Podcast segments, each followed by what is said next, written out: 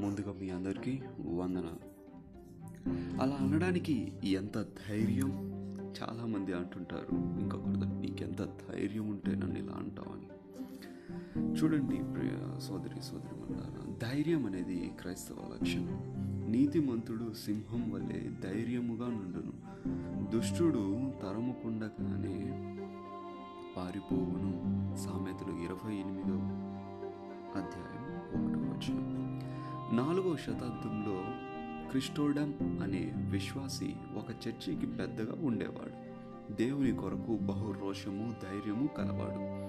ఆ రోజుల్లో రోమా సామ్రాజ్యం అధికారులు క్రైస్తవులను బహుగా హింసిస్తూ బాధిస్తూ ఉండేవారు.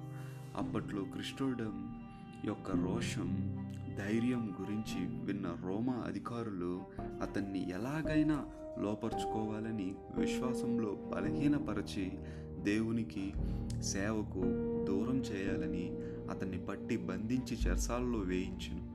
ఆ తర్వాత రోమా చక్రవర్తి అతన్ని తన ముందుకు పిలిపించి ఇలా అనెను నువ్వు యేసుక్రీస్తును బహిరంగంగా విడిచిపెట్టకపోతే నిన్ను రాజ్యం నుండి బహిష్కరిస్తాను.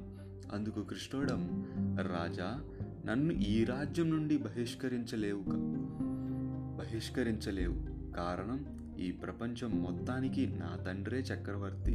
రారాజు. అందుకు రాజు కోపంతో అలాగైతే నీ ప్రాణం తీస్తా అన్నాడు. అందుకతడు రాజా నువ్వు నా జీవాన్ని కనీసం ముట్టను కూడా ముట్టలేవు. అది నా తండ్రి చెంత దాచబడింది.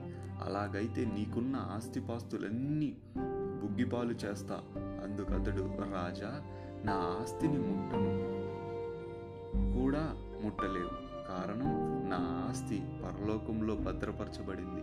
అలాగైతే నిన్ను అందరి చేత చీ అనిపించి నిన్ను ఏకాకి చేస్తా.